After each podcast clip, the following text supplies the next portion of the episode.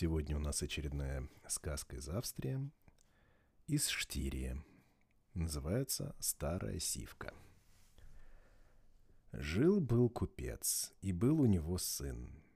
Когда сын подрос, отец сказал, «Вот тебе денег на пять лет, вот добрый конь, отправляйся на мир поглядеть». Это понравилось веселому парню. И очень скоро распрощался он со своим отцом, сел на доброго коня и, всем довольный, ускакал. Но недолго он странствовал, увидел трактир и радостно направился к нему. Зашел он в трактир и играл, и танцевал там так долго, пока не кончились все деньги, и остался у него только конь. Радость покинула его, опечаленный продолжил он свой путь, но тут повстречался ему на пути всадник на старой сивке. И поскольку у парня совсем не осталось денег, предложил он всаднику обмен. Поменялись они конями, и купеческий сын получил вдобавок к лошади 100 гульденов. Ведь конь его был очень хорош, а вместо него досталась парню старая сивка.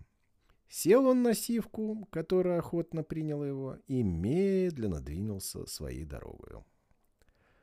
Уже сильно стемнело, и вдруг увидел он на дороге что-то блестящее. Остановился парень, спешился и нашел золотую подкову. Когда он ее поднял и хотел было взять себе, Сивка замотала головой, словно говоря, «Не поднимай ее». Но парень не послушался лошадь и поскакал дальше. Немного погодя, увидел он снова на земле что-то блестящее. Снова он спешился и нашел золотое перо. И хотя Сивка и на этот раз замотала головой, поднял он и перо.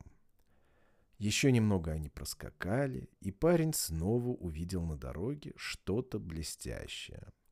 Спешился он и нашел золотой локон.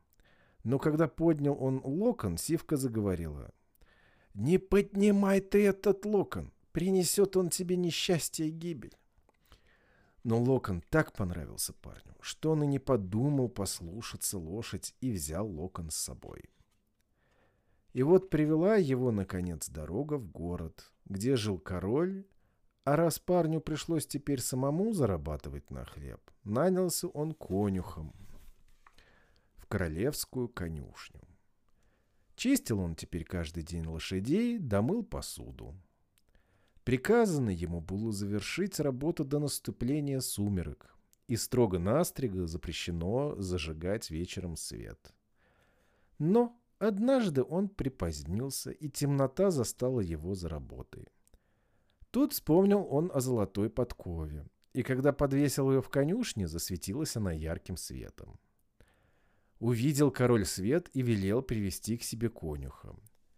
В гневе спросил он у юноши, как посмел тот работать в конюшне после наступления темноты и ослушался приказа короля не зажигать свет. Конюху пришлось рассказать королю о золотой подкове, и король повелел немедленно ее принести. Увидел король подкову, сразу приказал ее отдать, а юноше пригрозил смерти, если тот ослушается. Но вскоре темнота снова застигла юноша за работой. Тут решил он призвать на помощь золотое перо. А оно засветилось еще ярче, чем подкова. И на этот раз заметил король свет и велел снова привести юношу. А когда тот рассказал королю про золотое перо, и король увидел его, велел он отдать ему и перо, и опять пригрозил юноше смертью. Пришлось парню расстаться с чудо-пером. Как не печалился юноша о золотом пере, как не старался справиться с работой в срок, все же и в третий раз случилось так, что не успел он закончить работу при свете дня. И когда он достал золотой локон, тот засветился так ярко, словно наступил день. Не укрылось это от короля, и после того, как отобрал он у юноши и золотой локон, еще больше разгорелся его аппетит. Он снова повелел привести конюха и приказал ему, «Найди того коня, что потерял подкову, и приведи мне его, не то не сносить тебе головы». Вернулся опечаленный юноша в конюшню и не знал, не чаял, как ему быть. В заднем углу конюшни стояла полузабытая сивка. Подошел парень к сивке и рассказал про свою беду. Подняла лошадь голову и говорит. «Вот видишь, зря ты меня не послушался, но не печалься, помогу я тебе». И подсказала ему Сивка, как добраться до одного замка. Там в конюшне рядом с прекрасными конями стоит старая увечная лошадь. Должен взять парень эту лошадь и привести королю. Юноша сразу отправился в путь и быстро нашел дорогу в замок. В конюшне замка увидел он старого искалеченного коня. И было у этого всего три подкова. Слева и справа от него стояли прекрасные кони. Очень хотелось юноше взять одного из них, но помнил он слова Сивки. Вывел он старую лошадь из конюшни, уселся верхом, и вдруг она превратилась в самого прекрасного на свете коня.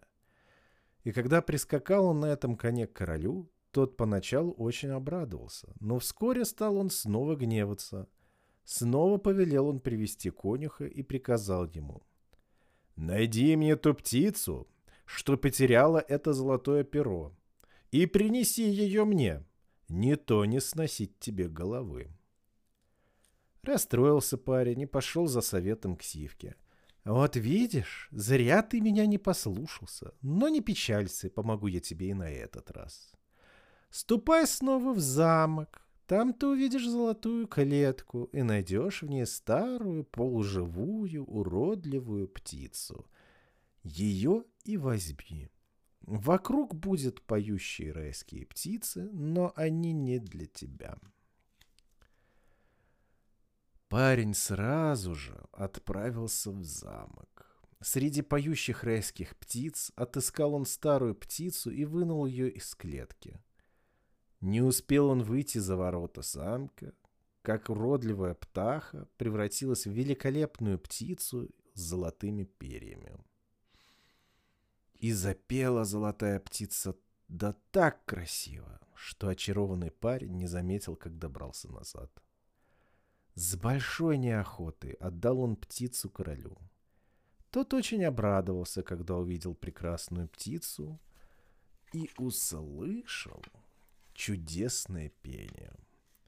Однако вскоре снова повелел привести конюха и приказал, чтобы тот отыскал и привел к нему принцессу, что потеряла тот самый золотой локон. «Не приведешь мне принцессу, не сносить тебе головы!» Опечаленный, направился юнош за советом к Сивке. «Ну разве не говорила я тебе, что нельзя было поднимать локон? Вот что из этого получилось? Но помогу я твоему горю», — молвила Сивка. «Отправляйся снова в этот замок. Там ты увидишь четыре комнаты, через которые тебе надо пройти. В первой комнате ты встретишь принцессу невероятной красоты, еще более прекрасную во вторую, но самая прекрасная из всех сидит в третьей комнате.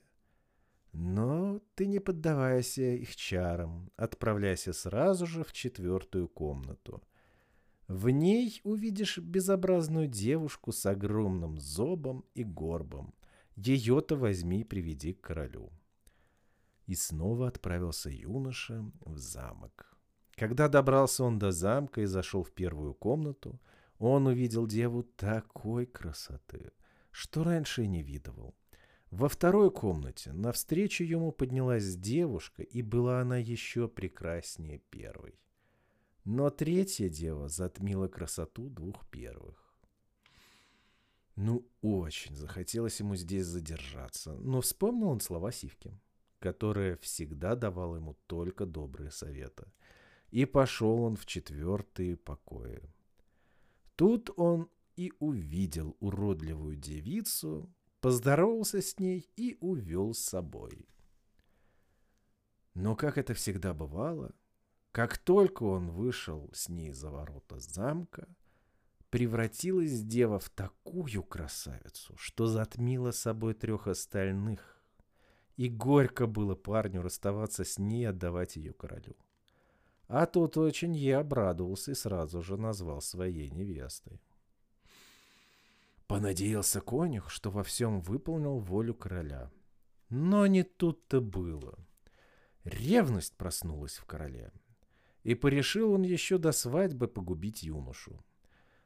Но раз тот смог выполнить все три поручения, то король позволил ему самому выбрать себе казнь и дал ему на это три дня. Опечаленный пришел парень к своей сивке и поведал о своей новой беде.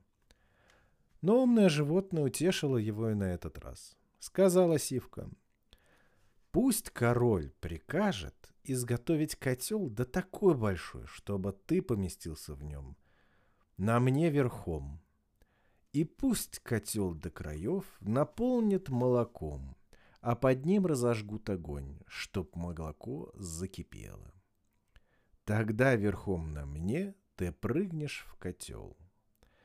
Поверил юноша Сивке и дал король свое на это согласие. Через три дня котел уже стоял посреди двора замка, и как только молоко закипело, конях верхом на своей лошади прыгнул в него. Но Сивка вынесла его из кипящего котла целым и невредимым. И увидели все, что конюх превратился в прекрасного принца, а старая Сивка в чудесного скакуна. Тут зависть и ревность по-настоящему взыграла в короле. И он сам верхом на своем коне прыгнул в котел. Но на этот раз и конь, и всадник просто погрузились в кипяток и умерли мучительной смертью. Тут-то избрали жители города прекрасного юношу своим королем, а о старом короле злыдня даже и вспоминать не стали. Юный король взял в жены прекрасную принцессу, и справили они чудесную свадьбу. А верной своей сивке король помнил всегда и был благодарен ей до конца своих дней. Наверное, очень многие узнали эту сказку и слышали ее уже неоднократно в детстве. До скорых встреч!